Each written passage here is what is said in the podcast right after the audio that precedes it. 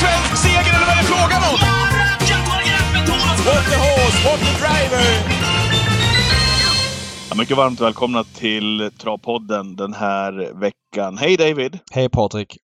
Eh, Vi har med oss gäst från eh, start den här eh, veckan. Det är kul. Ja, vi är så um, Flexibla. Vi, flexibla. Så vi kör den varianten den här veckan. Gästen är högaktuell när vi ska prata med omarken här om en stund och lite annat smått och gott. Så vi tänkte att vi tar med henne från start. Mm. Är ju högaktuell också när vi ska prata helgen såklart och V75 på eh, Solvalla också såklart. Välkommen till Travpodden, Elin Gustafsson. Tack så mycket. Eller Kul att El... man får vara med från början. Ja, det är stort. Eller elingus11 at hotmail.com. Eller vad sa du Patrik? Hallon.se. Ja, men vi, eh, Elin har, jag var orolig att vi, skulle, att vi inte skulle få tag i Elin för jag vet att hon har Hallon som abonnemang. Och det kan man ju inte riktigt lita på tror jag. Så att, eh, men, men nu verkar det som att, att linan i alla fall funkar där strax utanför Arlanda. Det är hallon man kan lita på Patrik. Ja. Ja. Det har du fått uppleva. Det, Det har jag fått uppleva många gånger. Mm. Elin, Ja, hur kul är, med hur är läget? Det är jättebra med mig. Eh, Jag eh, har kollat igenom helgens trav, fredag, lördag, söndag. Jag jobbar. Så att, eh, ja, mycket trav. Okej, Idag. fredag står du i studion och är expert och kör vass eller kass. Ja, och sen har jag Kalmar V64 på kvällen. Vadå, du kör Och den också? Du kör dubbel på fredag? Ja, men vass eller kast, då är man ju bara inne. Jo, jo, men du, du, du kör inte sändningen där att du är expert hela sändningen? Nej, nej, nej. nej. Du, Nej, det gör jag inte. du gör som jag gjorde. Du glider in till vass eller kass, sen drar du hem. precis. Ja, Nej, jag drar inte hem utan jag stannar och så Ja, kör jag kvällen. Kalmar, okej. Och så... Det var du som drog hem David. Det var du som gled in och drog hem. Exakt. Jag gled in och drog Ja, hem. det Och sen du som var en glidare. ja, verkligen. Och sen på lördagen, eh, vad har du för uppdrag då när det är V75-final på Solvalla? Då sitter jag på plats. Då jobbar jag ATG Live och eh, sitter och kollar värmningar och är med under hela sändningen. Fattar. Som du hade alltså på Momarken i lördags. Och vad gör du på söndag? Då jobbar jag i tv-sändningen med Grand Slam. Eh, då är det Bollnäs. Späckad helg. Ja, verkligen. Mm, Du, eh, eh, David, om, om, eh, jag tror att många, ja, men i alla fall nytillkomna inom travet tänker att Elin Gustafsson är, är ATG Live-expert eller jobbar på kanal 75 eh, och, och deras sändningar, eh, vilket ju stämmer. Men eh, vad har du för bild av Elin Gustafsson? Är det den bilden du har också? Jag var ju med ganska så tidigt där också när hon var en framstående lärling eh, på Solvalla. Ja, det var jag också. Kommer du, ja, du kommer ihåg det? Ja. Visst var du Stigås-stipendiat ett år? Ja, det var jag. Eh, och sen så kommer jag ihåg när du var lite privattränare åt Stalsett. Jag vet att Q45 hade du i alla fall. Ja, Mm. det hade jag. Och så var det någon set-test också tror jag som... eh, ja, om jag inte minns fel. Lollo Sett var ju med Oaks där. Okej, Henne du tänker på. kanske är så ja. Så att eh, nog Patrik har jag varit med ett bra tag också. Ja, ja men det är bra. Eh, Elin som var eh, en av de mest eh, Eh, framgångsrika lärlingarna på, på den tiden också. Eh, saknar du det Elin, eh, just det arbetet som du hade då? Du var väl, hur många år var du hos Jim Frick till exempel? Men jag var där i sju, åtta år och det var ju jätterolig tid. Jag brann ju för hästarna. Jag brann för travet och jag brann för att få köra lopp och jag fick ju chansen där och, av hans hästägare och av Jim då. Och sen körde jag ju väldigt, väldigt mycket lärlingslopp och sen blev det ju att när det gick bra så fick jag chansen även i lite vanliga lopp och så där. Så att, nej, men det var ju en jätterolig tid. Vi var många som jobbade hos Jim då. Vi var ju säkert 25 anställda och ehm, ja, en väldigt salig blandning i åldrar, men vi hade väldigt kul.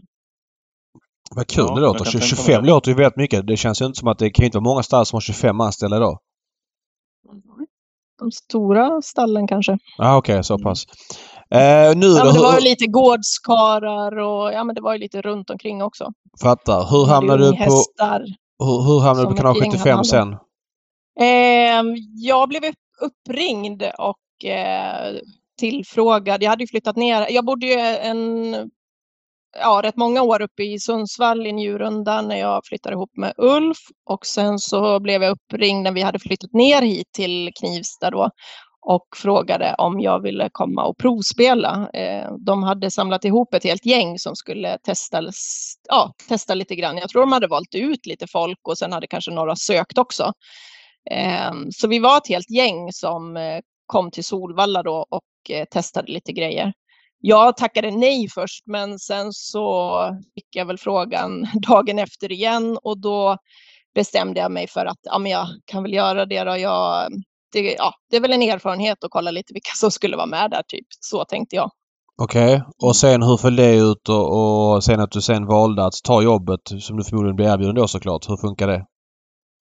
Ja, men jag blev uppringd ganska direkt efter och, och de sa att de var intresserade om jag kunde börja lite smått då och jobba i ATG Live och eh, jag blev väl typ lite övertalad och sen så tyckte jag väl att det var ganska kul när jag provspelade lite grann där också. Så Eh, ja, men jag sa ja till lite pass, men jag hade ett annat jobb då så att eh, det som var var att jag jobbade fredagkvällar och söndagar. Inte varje, men lite sådär från till att börja med med tanke på att jag var ledig från klockan ett på fredagar från det andra jobbet och sen var jag ju ledig på helgen då.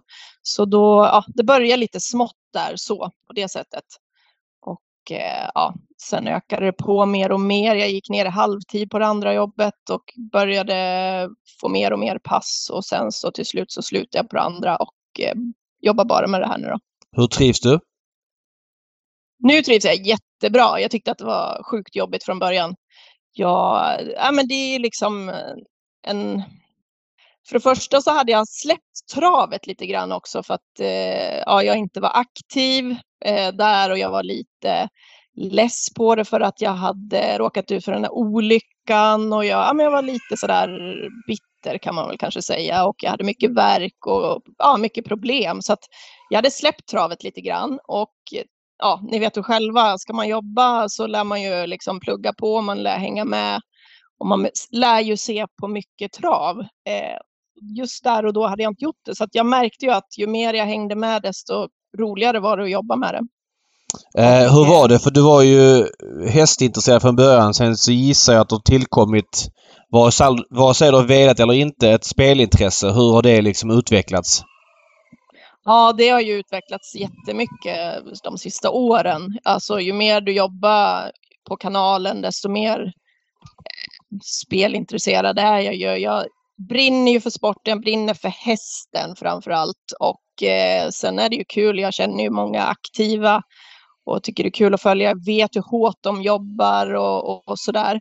Men eh, spelet, absolut, det är lite det det handlar om också. Det ska ju vara mycket spel och det är ju det, eh, ja, det, det är jäkligt kul med spel också. När man kan båda delarna tycker jag är jätte, jättekul det du är inne på nu Elin, du kommer ju med en, eh, en ganska så bred kunskapsbank in till ditt nuvarande jobb på kanal 75. Dels då eh, den här tiden som vi pratade om då hos lärling. Och Jim Frick fick köra mycket lopp, fick vinna mycket lopp eh, och sedan också egenföretagare en stund också Wellness Allsett ställde frågan eh, om du ville ta över verksamheten där. Ska du ge en kort bild också av, av det ansvarstagandet och den förfrågan som du fick där? Ja, jag hade ju varit hos Jim då ganska länge. Det gick ju väldigt bra när jag körde lopp och jag hade ju ett gäng passhästar. Jag åkte ju runt och körde väldigt mycket. Sen fick jag den frågan då av Bengt Ågrup som ringde upp mig och vi hade ja, lite samtal och diskussioner och sen tror jag att vi träffades också och eh, kom fram till det och sen så började jag där då i en väldigt liten skala med ett gäng hästar åt honom då. Han hade ju hästar på lite olika ställen hos olika tränare, men han ville samla allting ja, på ett ställe och ha en så kallad privattränare. Liksom. Och jag hoppade på det tåget, började i en väldigt liten skala. Eh, och sen så... Ja, men det var, var det inte lite det... Mm, hemkok, missförstå mig rätt, alltså var det inte lite Tibbelavec och lite sånt? Det var liksom inte den satsningen man ser nu på, på avelsverksamheten där. Ja, men det var det ju verkligen. Och sen hade hans bror alla ung, uppfödning och unghästar eh, i eh, Mellerud. Så att där mm. tränades de ju upp då, eller kördes in och tränades upp och sen så kom de till mig. Så att det kom ju lite underifrån, men, men det var mycket Tibella-väckare som jag hade till att börja med. Eh, och sen så började han ju mer och mer satsa på lite annat i avel och så. Så att, ja, det var väl lite på gång, men det var ju liksom eh, ja, inte som eh, de stammarna som är idag. Nej. Jag förstår det. Men det var ja. roligt. Det var ju ansvarsfullt och sen ökade det på. Det blev större, det blev anställda och eh, vi letade gård. Eh, han ville ju köpa en gård och så köpte han en liten del av Tommy Hanés gård och röstade upp det. Och sen så Tommy Hané var ju på väg då och kanske inte ha så stort och ja, minska ner och kanske sluta till och med då. Så att då till slut så köpte han ju hela den gården och rustade upp den eh, ja, väldigt, väldigt mycket på slutet mm. där. Så att eh, det var ju lite till att börja med kanske Ja, men det, det, har ju gjort, alltså jag sa ju till honom att du borde satsa på en riktig gård liksom. Och det gjorde mm. han ju, eller det var han ju villig att göra. Så att, eh, ja, eh, han satsade verkligen. Hur, hur, hur slutade det där? Hur liksom eh, blev det uppbrottet? Var det friktionsfritt eller vad hände? Eh, ja, det, det hände en hel del kan jag väl säga, men ingenting jag tänker gå in på. Men jag kände att jag tappade glädjen och kände att jag ville gå vidare och inte vara kvar. Eh, vi höll, de höll ju på att rusta upp hela den gården. De hade precis köpt då hela Tommy Anérs gård och var full rulle och rusta upp. Och eh, han skulle satsa ordentligt. Men, nej, men jag valde att kliva av där och flytta upp till Sundsvall istället. Och, eh ja, det var det beslutet jag tog. Det måste ändå vara ett fint kvitto, tänker jag, att få chansen liksom för att ja, men, testa en sån grej också. Det är inte alla som får en sån förfrågan ens. Ja, men det var ju jättestort. Det var ju jättehäftigt. Alltså, och eh, det är jag otroligt tacksam för. Man lärde sig ju jättemycket av det. det är ju, jag var ganska ung också när jag eh, fick den chansen och eh, så här i efterhand så skulle jag nog ha velat, även om jag hade varit runt en del, även när jag jobbade hos Jim så fick jag en del stipendium. Jag åkte till USA.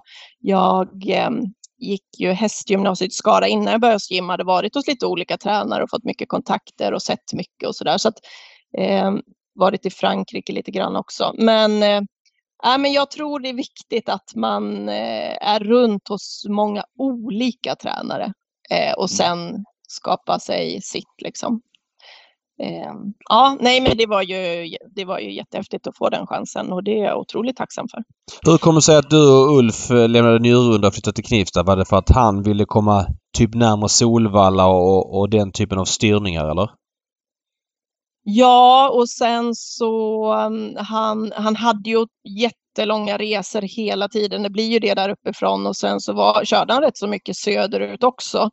Och då, jag hade varit på honom i några år för han slutade ju som tränare och så åkte han runt och kuskade runt och sen skaffade han sig en övernattningslägenhet här nere i Knivsta. Och då var han ju borta ännu mer för han sov ju över här nere ganska mycket. Och jag ville ju flytta ner igen. Jag, var ju, jag har ju hela tiden velat flytta ner till ja, men den här trakten. Även om jag trivdes bra uppe i Sundsvall så var ju jag verkligen sugen på att och flytta ner och hade väl tjatat ganska länge på det. Eh, sen så när han skaffade den här övernattningslägenheten så kände jag bara, men ska jag vara här uppe och han var iväg hela tiden och sen då vara där jag egentligen vill vara mm, mm. så ofta och så mycket. Så då eh, började vi kolla hus och eh, hittade ett till slut och eh, valde att köpa det. Mm, hon har hittat ett där hallon funkar också. du, eh, och på den, när ni flyttade ner, då hade du slutat kört lopp, Elin? Ja, min olycka hände ju i princip precis när vi hade skrivit på och köpt huset och eh, bara hade någon månad kvar och skulle flytta. Så... Mm, vad, vad hände där med olyckan? Med... Jag tror inte, jag har också glömt bort det grann. Jag tror det var något med handleden va? Berätta. Jag önskar att det bara var handleden, ja, men det är det tyvärr inte.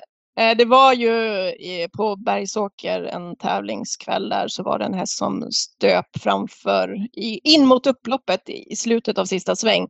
Vi som kom bakom hade liksom ingen chans att ta vägen någonstans. Så att vi var ju fyra stycken som får i backen där och jag fick mig en ordentlig flygtur och hamnade väl upp och ner på ja, huvudet, nacken och skadade den ganska rejält. Så Eh, ja, nej, och jag skadade även mina knän en del, men eh, Eh, ja, det, jag, fick ju, jag hade lite hästar i träning och jag körde en del lopp så att jag fick sluta med det där och då för att eh, jag blev typ sängliggande ganska länge.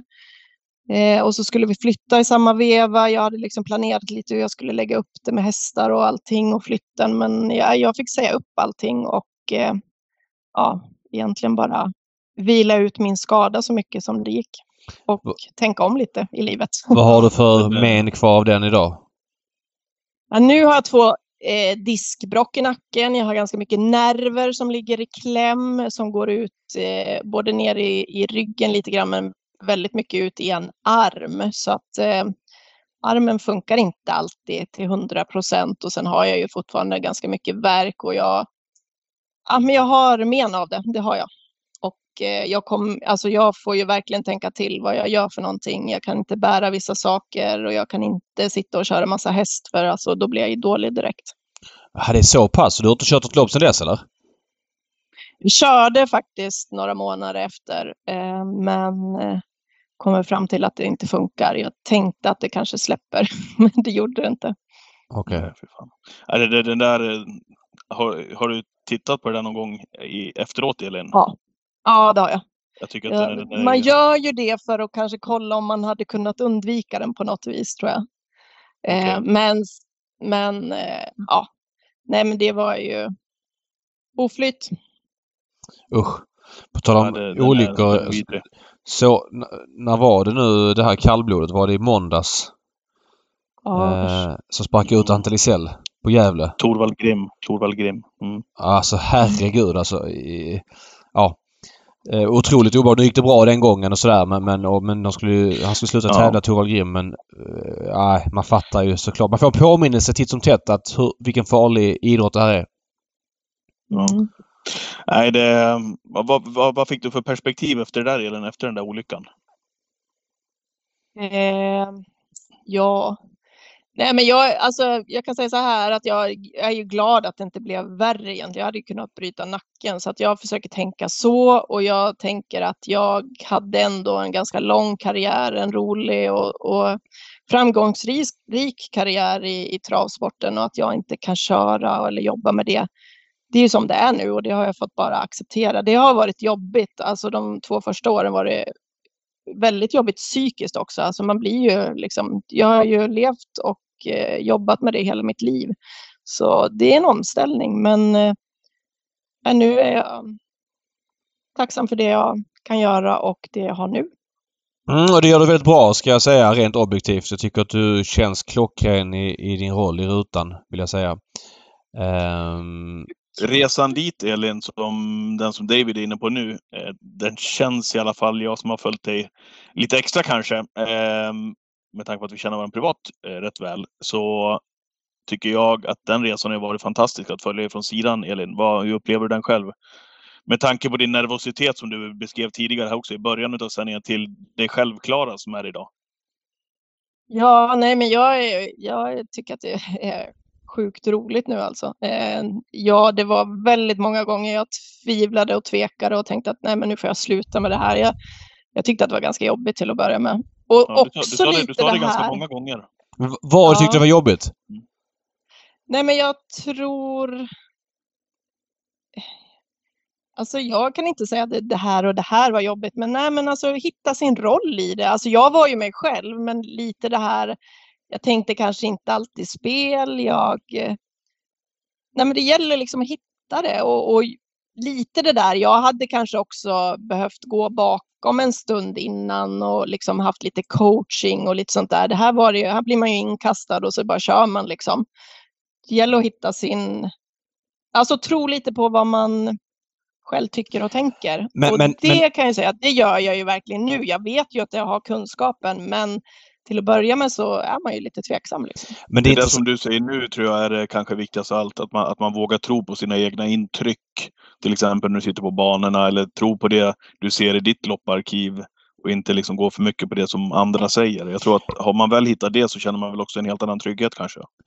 Mm, jo, men så är det ju. Men sen är det också så här att när du är gammal hästexpert eller expert men du är gammal travtränare och varit aktiv. Alltså det är ju något helt annat än att vara spelexpert i TV. Kanal 75 och Trav-TVs rekrytering långt innan Kanal 75-tiden har ju varit väldigt mycket att man har tagit in folk som man tror kan funka i någon roll. Jag menar Åsa Elmroth kom från PR-branschen och hade inte någon super travkoll där då. Hon är lite, lite intresserad. Jessica var ju inte alls trav intresserad när hon värvades in till sin roll. Eh, alltså det finns ju många senare exempel på det också. Folk som har liksom fått jobb framför rutan och i vissa fall blivit spelexperter. Men, Hultman till exempel, han är spelexpert på lördagar. Han är en gammal travtränare. Han vet fortfarande ganska lite om spel. Och där tycker jag att du har omsatt dina liksom kunskap inom sporten och ändå förstår spelet. Det är ju långt ifrån given resa. Det förstår jag att det har varit en svår process. Mm, ja, Nej, men det, det, är väl det som har tagit lite tid liksom och sen känna sig avslappnad och säker på det, liksom båda, båda grejerna, liksom att det ska funka ihop.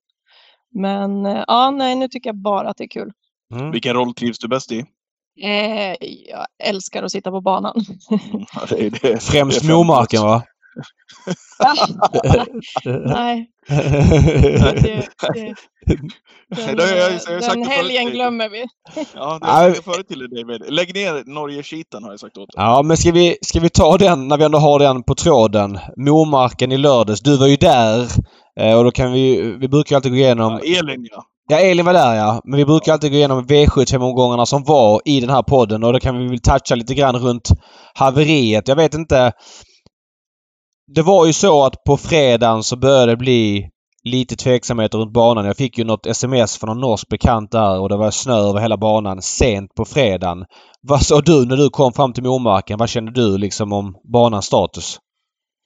Ja, men först så hade vi lite problem när vi skulle ta oss dit. Eh, jag skulle möta upp eh, Fernlund i Karlstad. Han skulle prångt ha sin bil och jag och Charlie en kille som jobbar på kanalen som bara var där och eh, skulle titta på sin häst. Eh, vi hoppar in i hans bil och så kommer vi några mil och sen får han haveri i bilen så vi stod ju där mitt i värmländska skogen och eh, hade ingen bil. Så ja, det började ju där kan jag säga. Och vi hittade en, en man som hette Bror som var jättesnäll och, och vi liftade med honom till Momarken.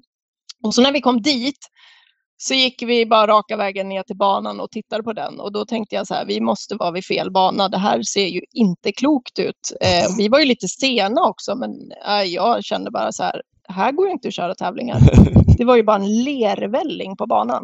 Ja. Eh, ja, sen, sen började det. Eller det var så det började, men sen hade vi ju, de höll ju på med banan för fullt där och vi de insåg att det gick ju inte att köra några tävlingar innan och det gick kuskar runt eh, banan där och de blev intervjuade och det var väl många som verkligen tvekade länge innan eh, det var dags att säga att det här kommer att gå. Men nu gick det och tävlingarna blev väl ändå, får man väl säga, hyfsat rättvisa. Men alltså det är ju trav och en utomhussport och delar av det här händer ju också i Sverige titt som tätt när kärlen går ur. Men visst känns det som att det fanns vissa lalliga moment i... Alltså jag hörde Fredrik Solberg i någon intervju där och, och han sa att det såg jävligt bra ut, sa han en timme innan och liksom alla andra bara dömde ut. Bara den diskrepansen mellan hans optimism och alla andras liksom utdömande kändes ju tveksamt när han är banmästare och sen fick man då säga att det var snö på sidan av banan och det kan man då tycka att det är väl ingen fara men den snön smälter ju när det är plusgrader så det rinner ju ner som vatten på en bana som redan är liksom känslig för vatten så att det kändes som att det var många knepiga grejer som eh, gjorde det ännu svårare. Ja, nej men så var det ju. Och de som verkligen var där och brydde sig, det kändes som att det var de svenska tränarna och kuskarna som var där och, och engagerade sig i banan på något vis. Jag såg inte så många norska som var där och, och pratade speciellt mycket och kollade på banan. Nej. Eh, men tävlingar blev det. Eh, man körde V4 efter V75. Eh, jag vet inte, vad sa de? Eller nu såg jag i sändningen också, men hörde du någonting om banans beskaffenhet när han väl körde igång. Var den i tävlingsmässigt skick då, tyckte du, av det du såg?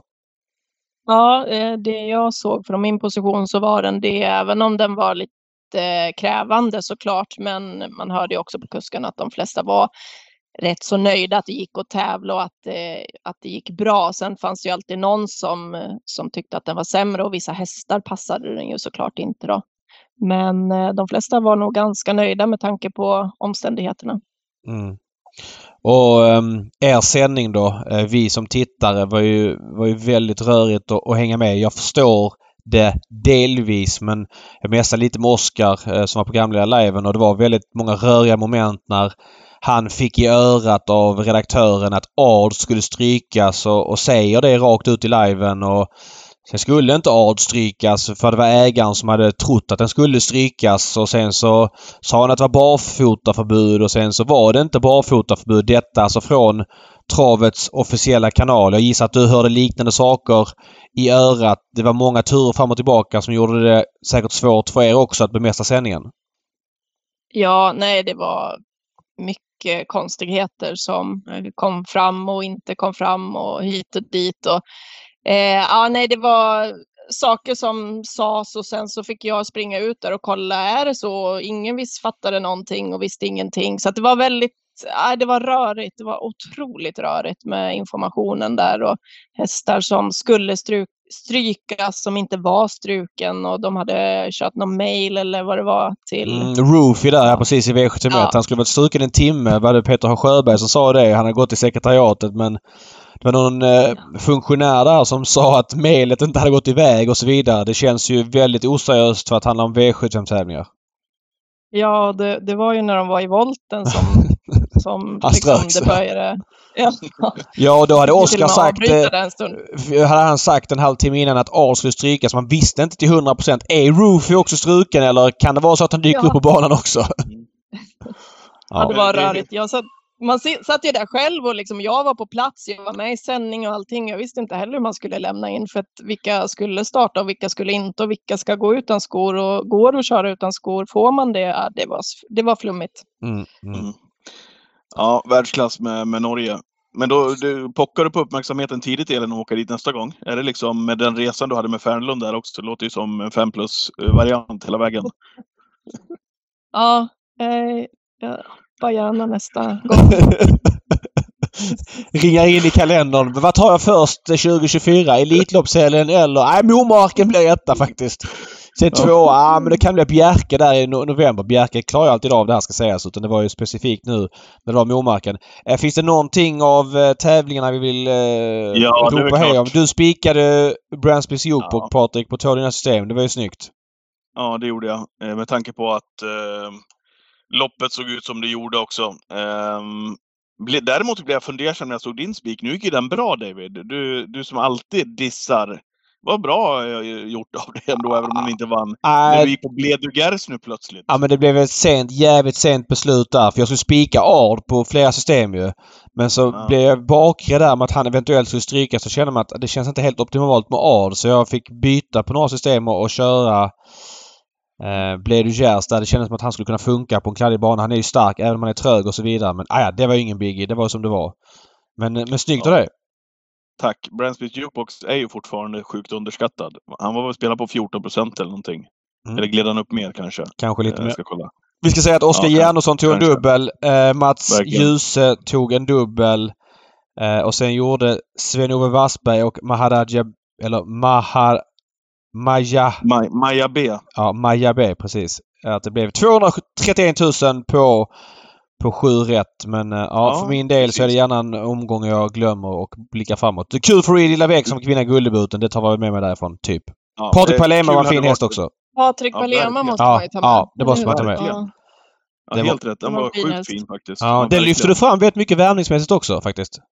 Den var, den var väldigt, väldigt fin och så var han liten, lätt, rörde sig sådär eh, härligt. Så det kändes som att han skulle inte ha några problem just med hur banan var om den nu skulle bli lite tung och så. Så att, ja, den där gillade jag verkligen det jag såg. Och sen, jag var ju inne på eh, Gucci Line egentligen i det loppet när man hade läst på och när man liksom var ja. Ja, i mm. loppet. Men sen blev det ju två strykningar så den fick spår rätt och jag visste att den var inte jättesnabb ut heller så att där blev ju att man tänkte om direkt efter man såg Patrik ja. Palema ute och värma. Mm. Eh, det som var kul med Patrik Palema var ju också det man, det man undrade lite grann innan var ju den långa distansen för en jänkare som kommer över. Även om man vann eh, på full väg var det väl gången innan man vann på Momarken var det väl i alla fall 2-1. Men nu var det 2-6. Eh, men han, han liksom pullade ifrån dem där fram. Han var, riktigt läcker. Jag hoppas vi får se mycket av den där den här sommaren. Reed Lillavec måste vi väl ändå nämna också. Ja. Eh, för Oskar J. Andersson. Som har tagit in, steget in i, i eliten får man väl ändå säga. Ja, eh, guld i varje fall ska man väl säga. Eliten eh, väntar. Han var ju med i jubileumspokalen förra året så han har ju mött bättre hästar än så här men att han vann i, i guld är ju ett starkt kvitto på att han kommer att funka bra där. Sen om det är eliten eller inte det, det vet jag inte men, men mycket positivt. Ja. Han har ju mycket kvalitet. Ja, Startsnabb, sjukt startsnabb ja. stark. ja. ja. Ja, jag gör liksom också gå på. Så får vi se om det räcker hela Mm. vägen till de bästa. Jag kan väl nämna det också innan vi drar igen Momarken-butiken där. Eh, hade blivit sju rätt på systemet där om Keystone Cash hade vunnit den sista avdelningen där. Eh, hade väl gett 25 000 då tror jag. Den hästen gick jättebra. Den kan man... Vad heter det? Vad är det ni kallar det för Elin? Man flaggar? Flaggar. Flaggar, ja det är populärt. Man flaggar. Nu Mm. flaggar vi Keystone Cash. Det var en bra häst. Synd att den inte hann fram bara. Eh, nu blev det sex rätt istället på, på systemen. Men men, det är nya tag som gäller när det gäller spel på spel och lekkontoret. Ni vet att ni kan vara med där varje vecka. Spel och lekkontoret, eh, Gambling Cabin, där hittar ni våra andelssystem. Det Ska vi säga, om man vill. ja, men ska vi säga det också att det var återigen succé för dig i förra onsdagen. Eh, du satte ju två stycken V86-system, två av de mindre systemen. Och det blev väl en Mm. 250 lax eh, inspelat på de två. Det var jävligt snyggt igen Patrik. Du börjar eh, smyga fram här som V86-kungen lite sent i, in i den här poddens historia. I avsnitt 140. Ja. Precis. Nej, men, eh, ja, och då har vi en V86-omgång framför oss också nu ik- ikväll när vi sitter och spelar in det här. Så vi får väl se hur det går här under onsdagskvällen också. Eh, Men eh, tack så mycket. Det har, det har stämt bra på onsdagarna, verkligen. Jag blir nersköljd av mail och sms. Var är Patriks andelar? När öppnar Patrik sina andelar? Eh, sådär liksom. Folk är galna i dem. Så det är kul att Ja. eh, intresset är stort. Ska vi säga någonting om Horse to Dream som bjöds in till Elitloppet som andra häst, Elin. Du såg honom Ja. live när han vann Prix de Selection eh, senast. Vad säger du om den inbjudan? Ja, nej, men den är väl jättekul och han har ju varit med bland, eh, ja, i de stora loppen där hela vintern. Fem segrar har han väl tagit nere på Vincennes i, i vinter. Så det är ju en jättespännande och intressant häst. Han är speedig, hela kretsen kring hästen vill till Elitloppet och eh, kommer matcha honom för det nu då. Det känns väl jättespännande. Jag klockade honom där inför. Prix så klockade jag honom i något B-lopp där. Han gick alltså fyra sista 250 meterna. Två starter i rad mer eller mindre. Framförallt om det var Belgique han gjorde det i. Han var så otroligt bra. Eller nej, det var nog gången innan för i Belgique gick han med skor. Men vann ändå och då körde Raffin snett och han gick med skor också nu när han vann Prix de Selection så att han kan flytta på sig när man drar skorna på honom Horse Dream. Ah, jättekul inbjudan tycker jag. Klockren. Verkligen. Helt given. Alltså det går inte att vara... Det, alltså, för att välja någon fransk häst så väljer jag... Ja, det är han och Huckleberry och Hönek i samma liksom korg som, som etta. Så att eh, en av de absolut mest intressanta hästarna i världen kommer och de vill komma. Och Raffin kör. Eh, jag blev väldigt glad att det är klart runt Ja. den här hästen nu faktiskt, måste jag säga. Ja, verkligen. Ja, men det här är ju det här är ju en faktor, apropå det vi pratade om här för någon, någon vecka sedan här i podden. Det här är ju en faktor. Det här är någonting som, som verkligen gör Elitloppet till det, det man vill att det ska vara. Det är en, en, en elithäst ifrån Frankrike som har bra vinstchans när han kommer. Eh, som vi inte har sett på svensk mark tidigare. Fem plus inbjudan såklart. Ja. Inget snack om det. Ja. Eh, men du, det har varit lite diskussion. Har du varit, eh, nu har det gått mig förbi David, men du, du har gästat Solvallas podd va?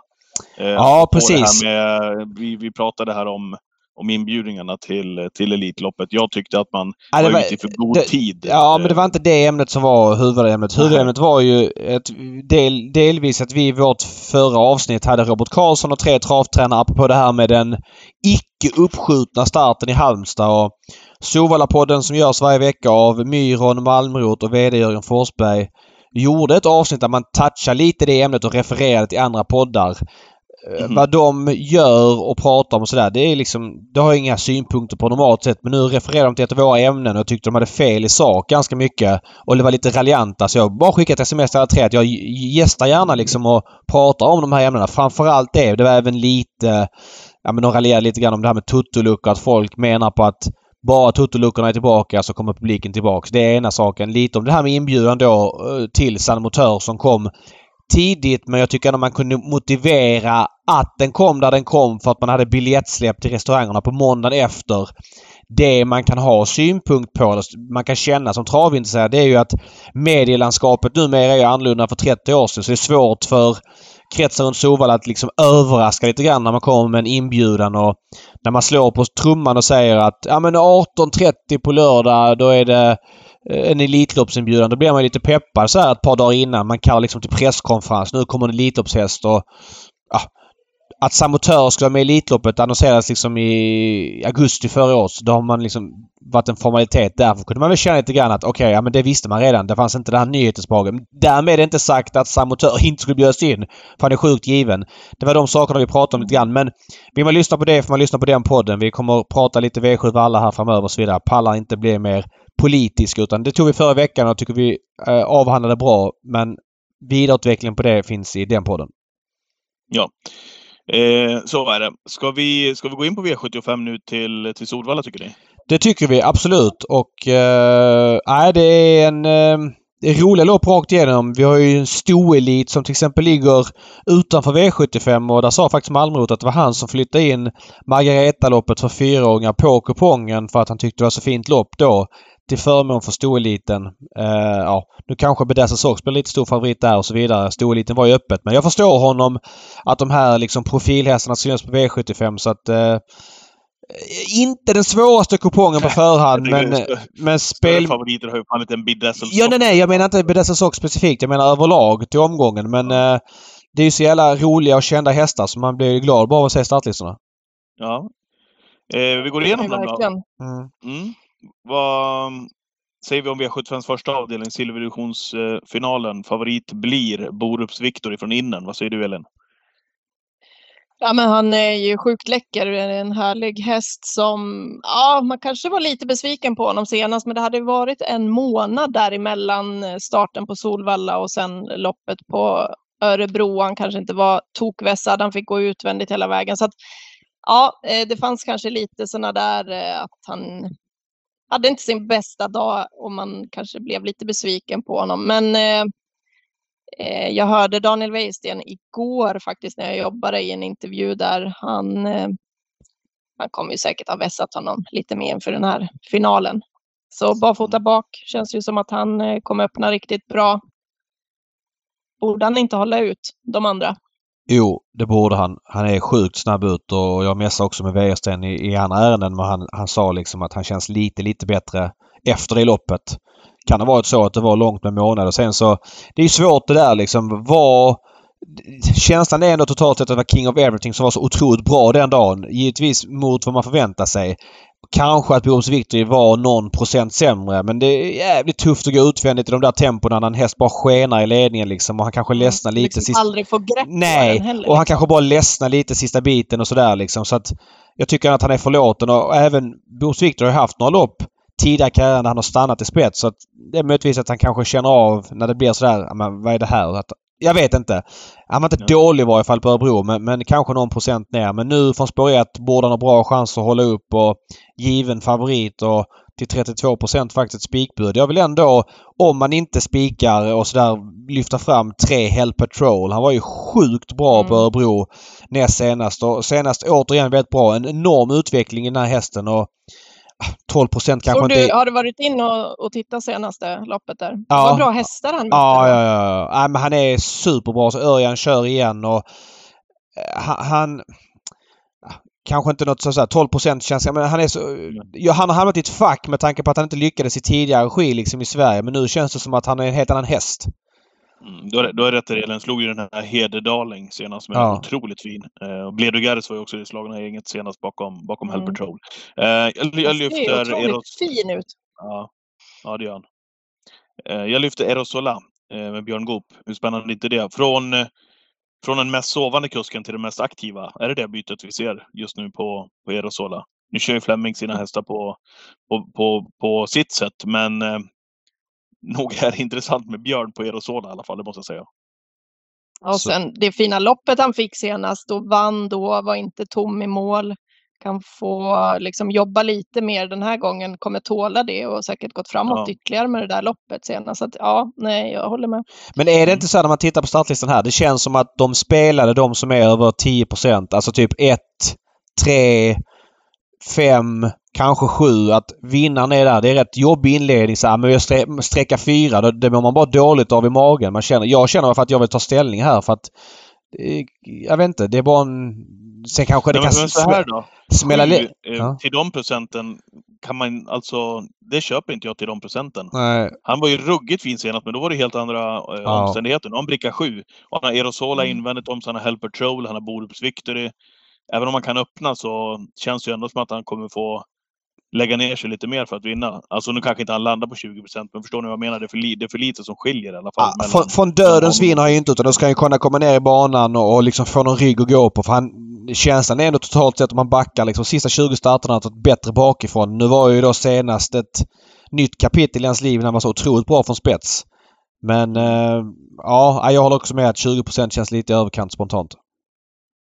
V75 Om man har en skräll där, om man, Ja, om, man, om man ska ha en sk- skräll där så ska man ju plocka med, om man nu inte går väldigt kort då, då är den här Corsa Ronero Font, sexan där, den gjorde ett väldigt fint lopp senast, gick ju tufft hela vägen då, utvändigt, Mm. gjorde mycket jobb, Mm. men den kan spurta om det nu blir det här hårda, tuffa tempot som det kan bli i en final.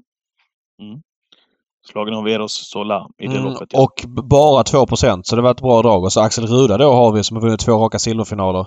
Jag vet inte, Ulf, har du, vad, har du fått någon känsla av vad han tycker om den?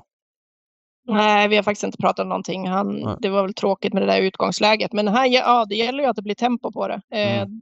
Då vet vi ju att han, han är ju också sylvass i sina avslutningar. Så att, eh, han är ju bra, Axel Ruda, men ja, det är tufft i en final att få det där läget. Ja. Får du inside-tips eh, från Uffe ibland, eller? Ja, Men alltså, ibland så är han ju väldigt frispråkig. Eller jag har något bra liksom, här. Men ibland är han väldigt svår att få ut. Sen, han kör ju ganska ofta och mycket liksom, så att ibland så, ja, han fokar ju på liksom dagens uppgift så där. Så att ibland om jag vill ha tidig information då, ja, den, då får man inget bra svar kan jag säga. Nej, nej. Han kan ju säga en Ehm. känsla hur det var med någon häst och sådär. Det är absolut. Och jag kan ju ha liksom, har jag läst på lite och kollat upp lite och sen frågar jag honom och så kan jag bara få det bekräftat av han att det var si eller så liksom. Mm. V75 andra avdelning, klass 2-final. Favorit blir eh, Frankie Godiva ifrån spår 7 bakom startbilen. Men det här är ju en läcker häst i alla fall. Nu är det anmält barfota runt om. Det är anmält med bike. Han brukar gå med skor och vanlig. Ruggigt fin häst ju. Ja, men uh, varför blir han favorit? Är det då? Är det för att han går med barfota och bike eller? Alltså han är ju Nej, bra men ska från spår Jag 7... tänkte säga, han, han har väl bra kapacitet också. Ja men så är det. Han är jättefin. Men från spår 7, alltså var ska han hamna? Eh, det kanske är så att han är, att det gör så pass mycket men det borde bli... Känns som att galopprisken borde vara rätt stor också med de här förändringarna. Eh, jag vet att Konrad har ju sagt det flera gånger att han ibland kör utan käk och sådär och då blir det mer galopper. Men han vill att hästarna ska löpa fritt. Det är ingenting jag kommer landa i eh, till de procenten. Jag, jag vet inte heller. Det kanske är lite mycket med, med, med åtta men SGs Mistral vinner väl utan galopp näst senast. Var väl lite sämre senast men ah, jag vet inte. Örjan upp nu. Borde inte han, om han skulle hitta till spets, borde inte han kunna göra ett bra lopp därifrån? Jag vet inte om man kan hitta till spets ens. Nu drömmer jag lite kanske men bara fota runt om. Det, det känns intressant. Eller intressant uppgift i alla fall från det läget. Mm, det har väl varit en, en sån där nästa gångare Ja, länge. så är det. har inte vunnit loppet. Nej, men, precis, men det är en precis. sån där häst har, man har jagat liksom. Ja. Och, och släpper man honom nu, då vinner han väl ja. Vad säger du Elin? Men, men... Va? Nej, jag sa vad säger du Ja. Elin? Eh, Frankie Godiva, alltså det kan ju bli för mycket och det är ett litet klurigt utgångsläge där, spår 7 bakom bilen. Jag litar inte fullt ut på det. Det är ju lägsta klassen också, finalen i lägsta klassen. Det händer ju en del med de här hästarna och det är liksom ja, lite osäkert. Många rycker saker för första gången. Det kan slå jättebra ut. Det kan ja, slå för bra ut så att det blir galopp istället. Så att, ah, ja, eh, här får man jag kommer gardera. Jag kommer inte släppa, trots det där urusla utgångsläget, så släpper jag inte Yacht D. Han har ju sett lysande ut och det är ju en häst som det driver bra för. Han tål nog göra en del grovjobb också, kan jag tänka mig. Ja. Ja, jag gillar Frankie Godiva i, i det där loppet till de där procenten. Men vi får väl se vart han landar in någonstans. Oj, på, du är ju oense igen. Med din form vet man att man får abdikera där i så fall. Nej, det är inte säkert. V75s tredje avdelning, Margaretas-loppet där med fyraåringarna där som vi, som vi vidrörde. Eh, 300 000 kronor till, till vinnaren. Det var inte på tal om att Bengan skulle ut här. Ehm, Nej, jag eh, har ingen aning. Jag har inte frågat. nej, jag men bara ser att Redén har plockat ut Ante Larocque. Det måste väl vara en av de första starterna han gör för året va? Första starten jag gör i Sverige Ante Larock, men eh, Bengan... Eh, jag vet ingenting. Men jag är glad att Bengan inte startar för det är, känslan är ändå att ska man vara som bäst till derbyt och de loppen så är det väl... Ja, ska man inte börja för tidigt. Det är väl min lilla erfarenhet sådär. Så att... Eh, ja, jag... Det är vad det är. Jag, jag vet faktiskt inte. Jag har inte frågat honom. Mm. Han bestämmer det Ja, och du, sådär. du kanske var nöjd då när du ser att eh, de här, eh, det finns flera kriteriehästar ju i det här loppet som, som kommer ut redan nu eh, i så fall. Ja, och Eh. Tetrick Vanja gör... Eh, debut gör ju inte för nu hoppar han ju senast. Men det är kanske riktiga, första riktiga starten för Lugauer. Och, ja, det här loppet är superintressant. Spontana känslan är väl att Bedazzled Sox har bra chans att komma till spets. Eh, och då är han väl svårslagen. Men de andra har ju ett lopp i kroppen. Det har inte han. Och Wahlman är ju tydlig med att hästen ja, inte kommer vara som bäst direkt. Eh, och sådär. Och menar... En grej som är intressant faktiskt i Solvalla-podden där Malmrot hade snackat med Wahlman och Per Lennartsson och de var supernöjda med Everyday Elegant över mål. Och Mm. jag tyckte inte Jag tyckte att han tappade från, från invändig resa. Jag vet att han galopperar men jag tyckte inte han tappade så mycket på det. Så det känns som att han tappar väl mycket på upploppet. Men eh, nej, nej, de var supernöjda med honom och han har ju kastrerat här under vintern så att det, det var ju en häst som jag hade tappat helt. 1% där känns ju ruskigt lågt. Han, man bara backar bandet lite grann i, i loppet inför kriteriet. Alltså innan kriteriekvalen så möttes flera av de bästa i någon så här uppsamlingslopp på Valla. Då lämnade han dem eh, med, med 30 meter. och satt ju flera hästar fast där, bland annat Bengan och ett par till. Men, men äh, han, han har ju kapacitet när han funkar så att eh, 1% på honom är ju lågt. Ja, det är det. Vad har du för take på loppet, eh, Elin? Men vilka hästar. Det ska bli så kul Mm. att se det här loppet. Men jag är inne på att eh, Ante Larock leder det här. Kanske hela vägen. Han är ju jättestartsnabb. Varför ska han släppa? Nej, kanske är så. Det är väl att eh, jag läste en intervju med eh, på Redéns hemsida. Eh, det är ju inte Redén som uttalar sig den här gången utan det är Ljusepojken höll jag på att säga. Men Martin Ljuse. Ska se bara få upp den hemsidan för jag har 79 hemsidor flikar uppe på min dator. Eh, och han låg halvlågt där. Det var känslan första starten för året bla bla bla bla bla bla. Dock ska sägas att Örjan var uppsatt på Coca-Holly också med Valant eller Rock. Men du kanske har rätt. Det kanske är så att Örjan bara kör till spets och, och ja, Torbjörn kanske inte ställer den här frågan med tanke på att årsdebut och att, att han vinner. Kanske är så faktiskt. Ska vi se här. Bru- Fått några bevästande Bru- jobb. Skulle bli överraskad om han kom ut och var på topp direkt. Eh, hästen, hästen känns i alla fall fin och ska bli spännande att starta honom. Han är anmäld, tavla, bla bla bla. Bara får inte om med amerikansk vagn. Ja. Det Men är, är inte det lite klassiskt Redén då, eller? Jo, kanske. Eh, som alltid brukar säga att eh, ni vet att mina hästar behöver något lopp i kroppen, men de kommer ju alltid ut och är väl förberedda. Det är min känsla i alla fall. Ja, men kanske Ja, men det... så tänker jag också. Och sen tänker jag att eh, han har ju några fina fyraåringar och eh, liksom, även om han satsar på samma lopp med många av dem så var, den, jag tror att den här kommer vara bra direkt med tanke på att det är 2-1. Passar inte det honom? Jo, det är känslan att den här är mest, mest, mest missgynnad av lång distans av de bästa han har. Det är väl, Ja. Även om han var trea i kriteriet ska sägas Antel Rock, där var han ju bra men det är känslan totalt sett. Den, är- den delar jag helt och hållet, den uppfattningen. Mm. Sen, nej, inte bra take. Nej. Den här There's No Limit har ju Uffe kört en hel del. Vad tycker han om den? Ja, han tycker jättemycket om den. Det är en superfin häst. Nu blir det väl svårt härifrån. Men han var nöjd med årsdebuten där också när han vann ifrån ledningen. Och, eh, ja, det där är en fin häst. Mm. Väldigt fin.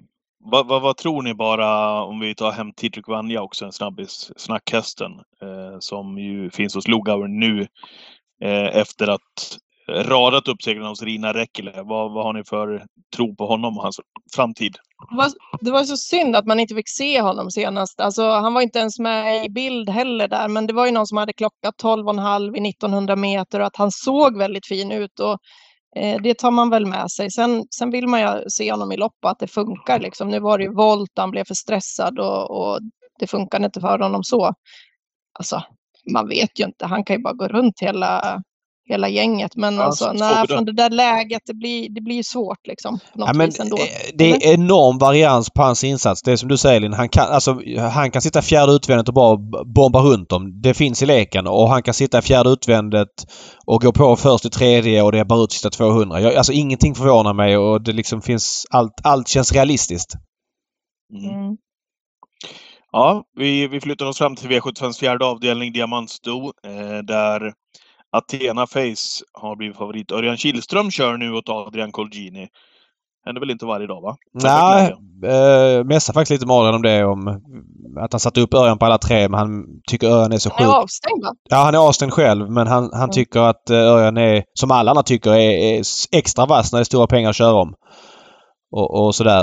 Eh, det här känns som en eh, lurig favorit för mig. Hon är ju väldigt bra när hon fungerar eh, och är kapabel men det har varit lite för mycket strul med henne och hon är... Ah, jag vet inte. Hon kommer ligga ganska klar favorit här och jag kan se liksom många scenarion när hon kommer bort.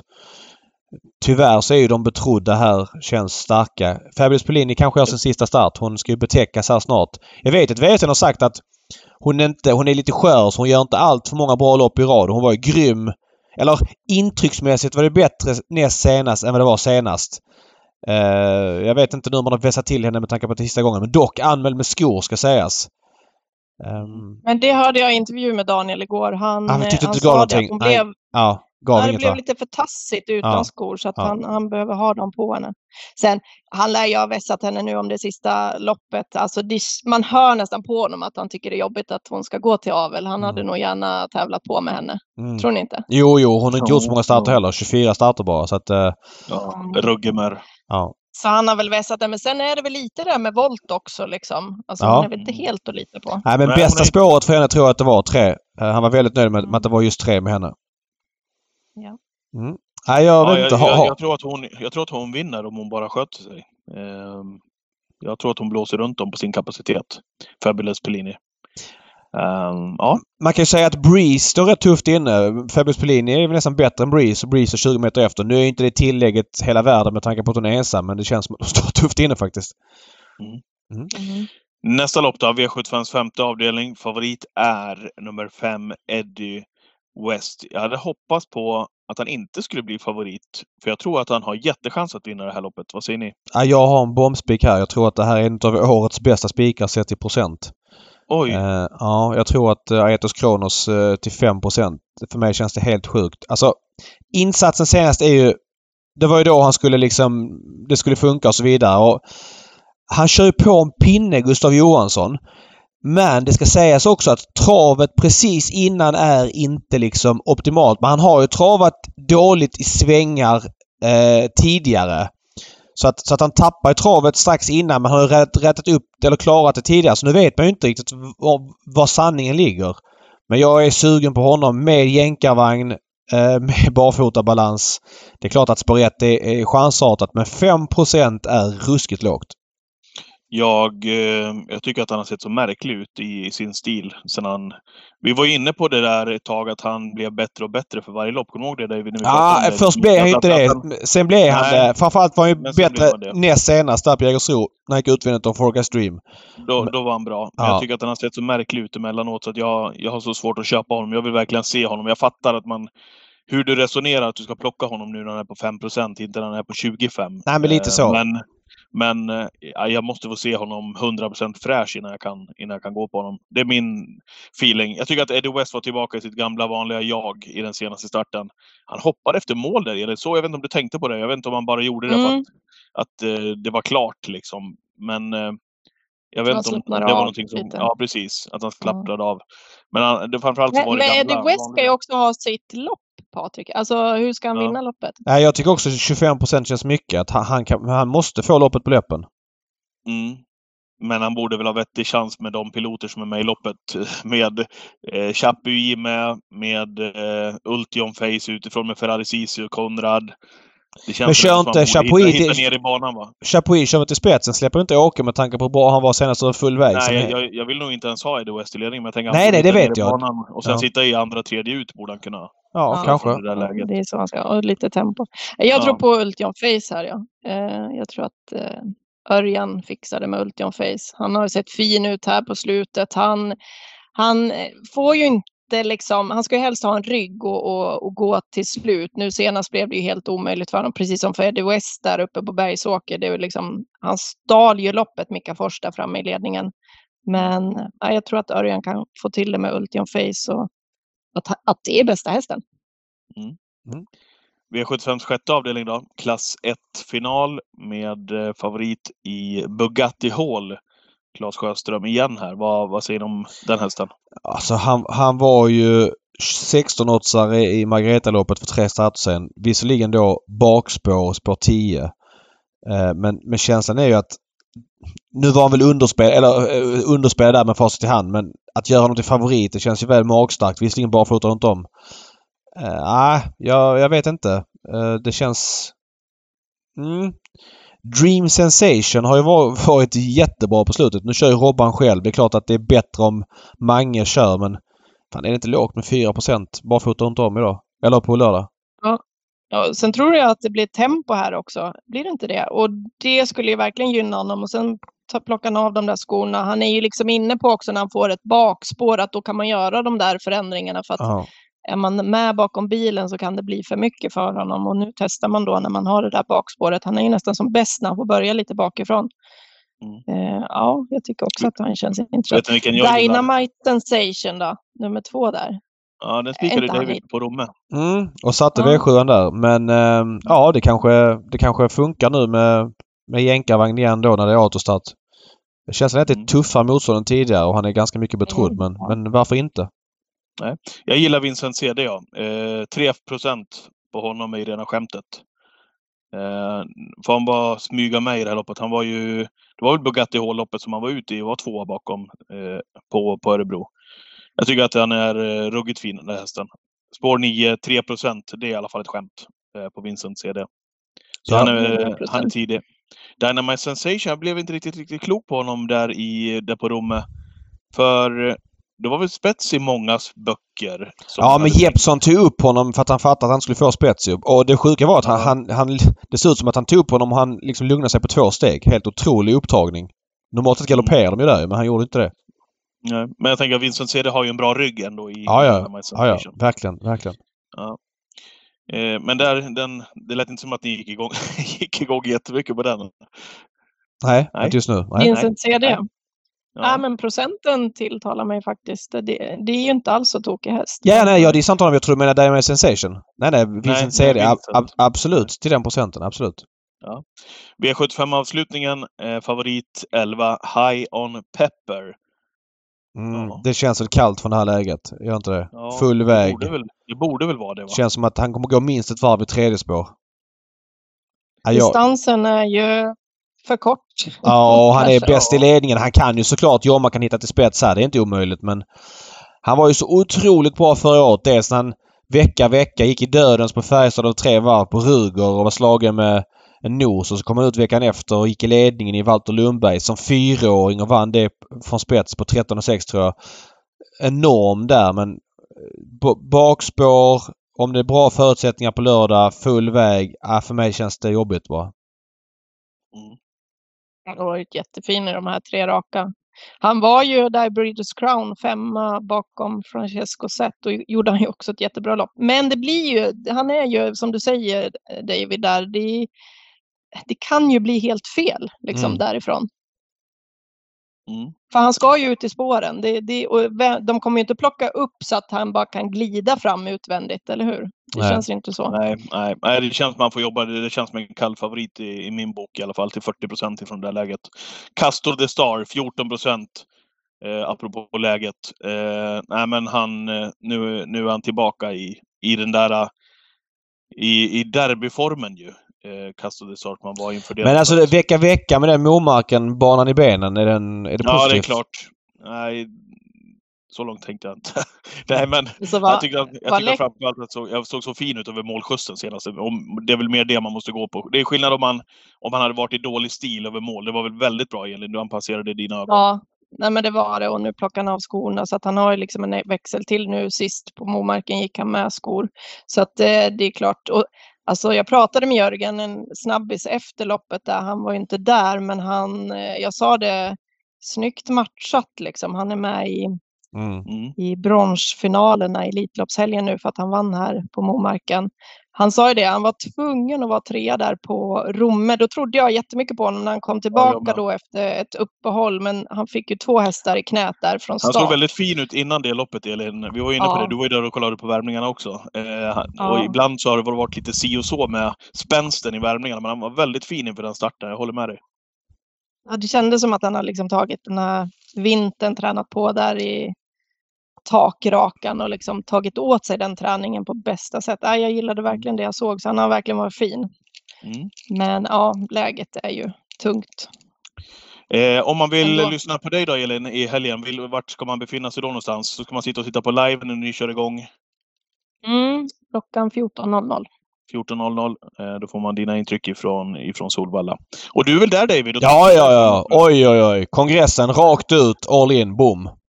Mm. Blir det. Det blir supertrevligt. härligt. Slutsålt i Ja. kongressen och allting. Det blir superstämning. Det blir grymt. Elin kommer ner och tar ett glas efter sändningen. Vet de glasen du brukade ta för Patrik när du Ja. hade reffat och så kände du, sträckte du på dig och så sa du till Nilsson ah, ska vi inte gå ner och ta ett glas i kongressen? Nej, till Stig. Till Stig. Stig, till Stig ja. Till Stig ja. ja.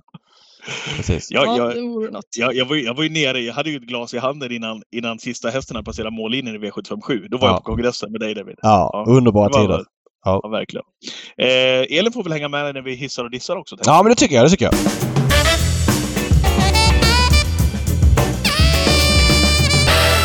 Ja, där har ni vignetten för eh, veckans hiss och diss. Och du ska dissa då David. Vad, vad, vad ska du ha för någonting? Mm, nej, men det var väl mycket haverier i lördags på Måmarken och det finns ju många saker man kan peka ut eh, som inte fungerade. Och jag gissar att ledarna, eller de ledande positionerna, eller de på ledande positioner på Svensk Travsport ATG har mycket att eh, fundera över när eh, man ska köra eh, V75 i Norge. Att det blir tjäle, det är ju sin sak. Det kan det bli överallt. Men hur hanterades det här? Kommunikationen?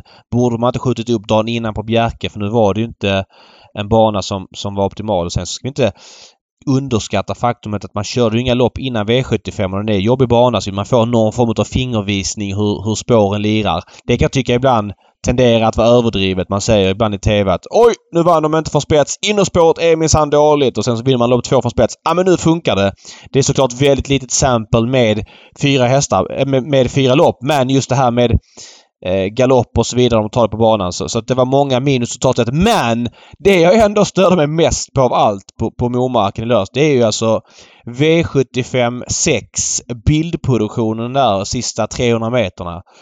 Man ligger alltså, jag vet inte om man trodde att det var ett varv till, för man ligger på närbild på Reed Lavec som går i ledningen. Och den ligger man kvar på över hela upploppet in i mål.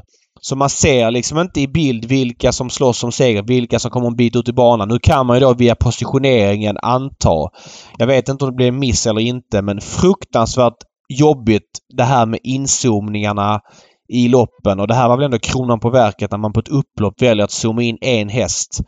Säkert att det blev fel och så vidare men, men eh, man blir ju blåst på, på upploppet där som, som tittare så det var nog sämst. Ja, en skitomgång helt enkelt i Norge. Mm. Då hissar jag. Ja. Eh, jag har skickat eh, en liten film till dig och Elin. Har du fått den också Elin? Ja, men jag har inte kollat på den. Nej. Ska jag Titta kolla på på den. den? Du har också Ja. fått den David. Ja. Ja, men jag, jag har sett den. Du har skickat den tidigare. Berätta. Lyssna.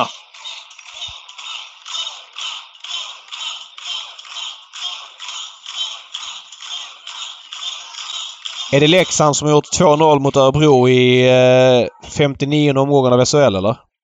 Inför 7650 åskådare då eller? Ja, typ.